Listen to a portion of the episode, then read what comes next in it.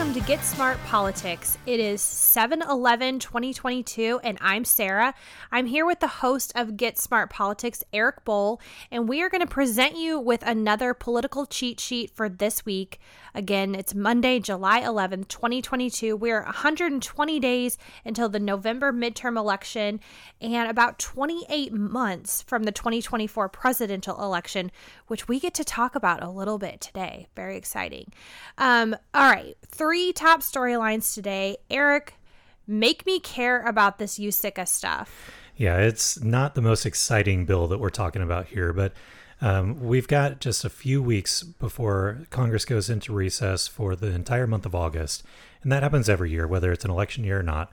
And uh, the the Democrats that are in charge of both the House and Senate are hoping to get something across the finish line before they leave for August.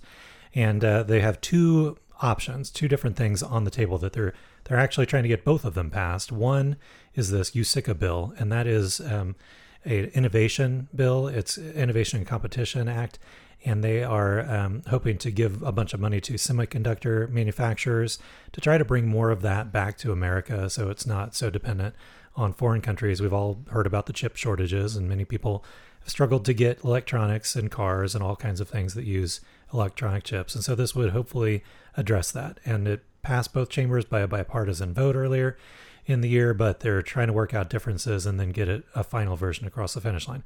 So the reason this has um, become challenging, I guess, is because the Democrats are also trying to pass a budget reconciliation bill that is purely partisan. It's not at all bipartisan. It would be 100% Democrat votes.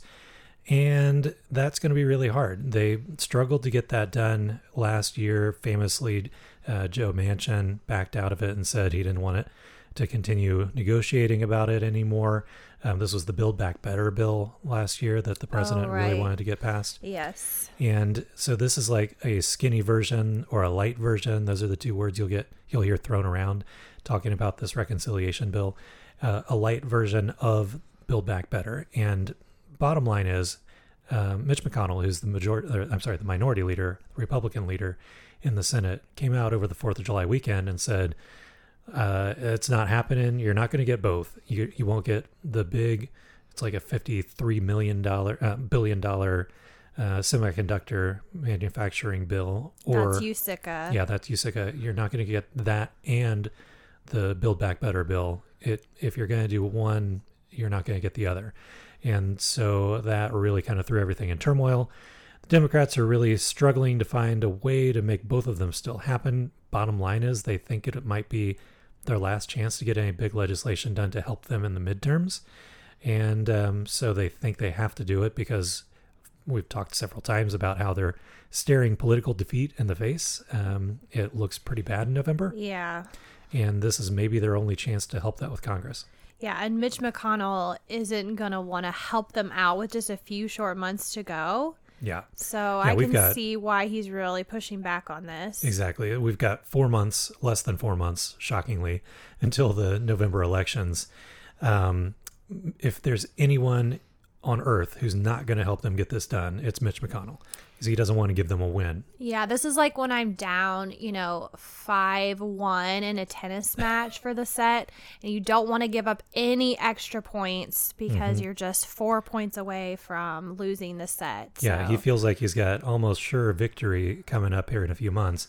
Why would he help his opponent out mm-hmm. and give them a win? Interesting. Um, so he's been taking a pretty hard line saying it's not going to happen. And basically, the other thing, to, the, the other reason this is so important right now is they go the both chambers of Congress um, go on the August recess here in uh, three to four weeks. I think the House is three more weeks. The Senate is four weeks from now. Uh, if they don't get something done before then, it's over. You're not going to pass anything after that August recess in an election year. Anything of substance, it's just not going to happen. Does the USICA bill have a lot of Republican support? Yeah, it was a fairly strong bipartisan bill. Um, both both sides see the need to address an issue there because obviously this chip shortage thing and reliance on foreign sources for that are is a huge problem, national security risk really. And the other thing, it's not just that it, they're not made in America. The vast majority of, or a, a large proportion, I should say, of these chips are made in Taiwan. And that's such a geo, um, geopolitical hot button issue right now. Is if uh, if China were to invade Taiwan, that could really uh, completely throw our economy into a tailspin because such a huge number of our chips come from Taiwan. So we don't want to be dependent on that either.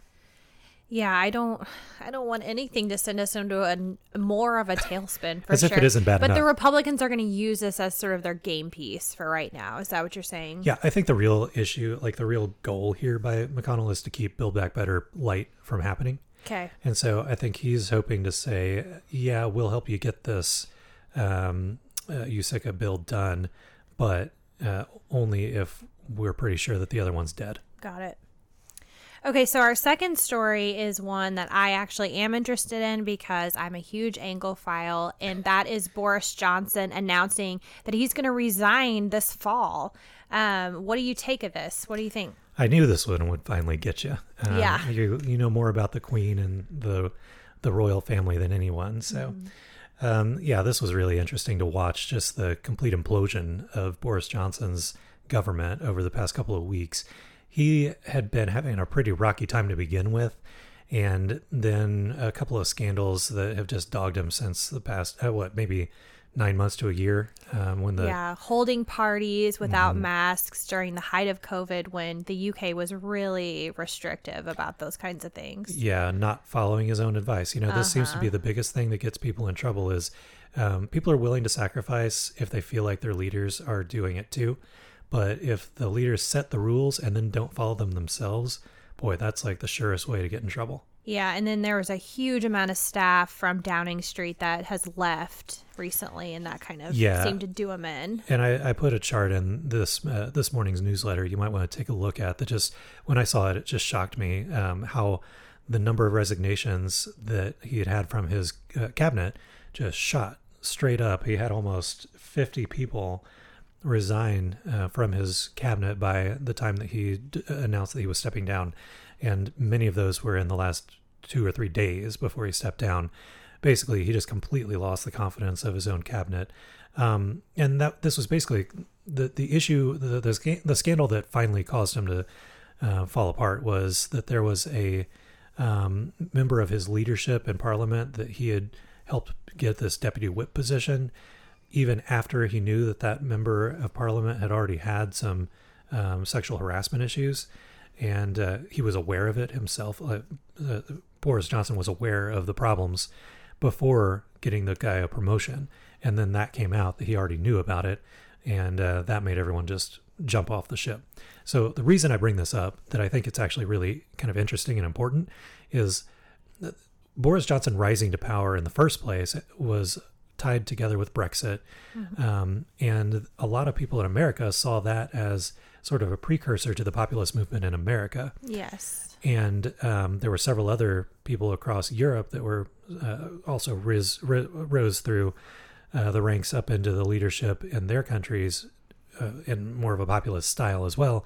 And it was like a wave that then rushed over America.